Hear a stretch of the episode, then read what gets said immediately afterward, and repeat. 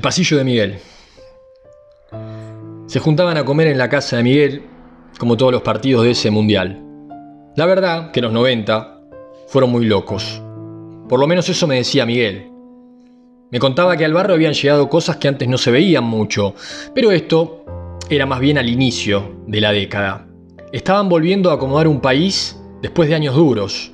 Esa era un poco la energía que se respiraba en las calles. Y además, en materia futbolística, veníamos con el tremendo envión de habernos consagrado campeones del mundo en México 86, nada más y nada menos, de la mano de nuestro referente futbolístico, el Pelusa, el pibe de oro, Diego Armando Maradona. Qué rápido había pasado el tiempo. Cacho el Ferretero siempre decía que parecía que había sido ayer el gol de Diego a los ingleses la pilada contra Bélgica y el pase final entre líneas quirúrgico para ganarle a los alemanes con un gol del burro. Qué linda etapa, qué linda época. Qué lindo ganarle a los alemanes. Para decir verdad, a mi abuelo nunca le cayeron bien los alemanes.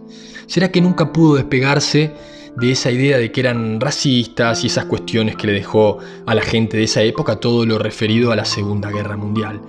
Pero la verdad es que en ese mes de junio pasó muchísima gente por el pasillo.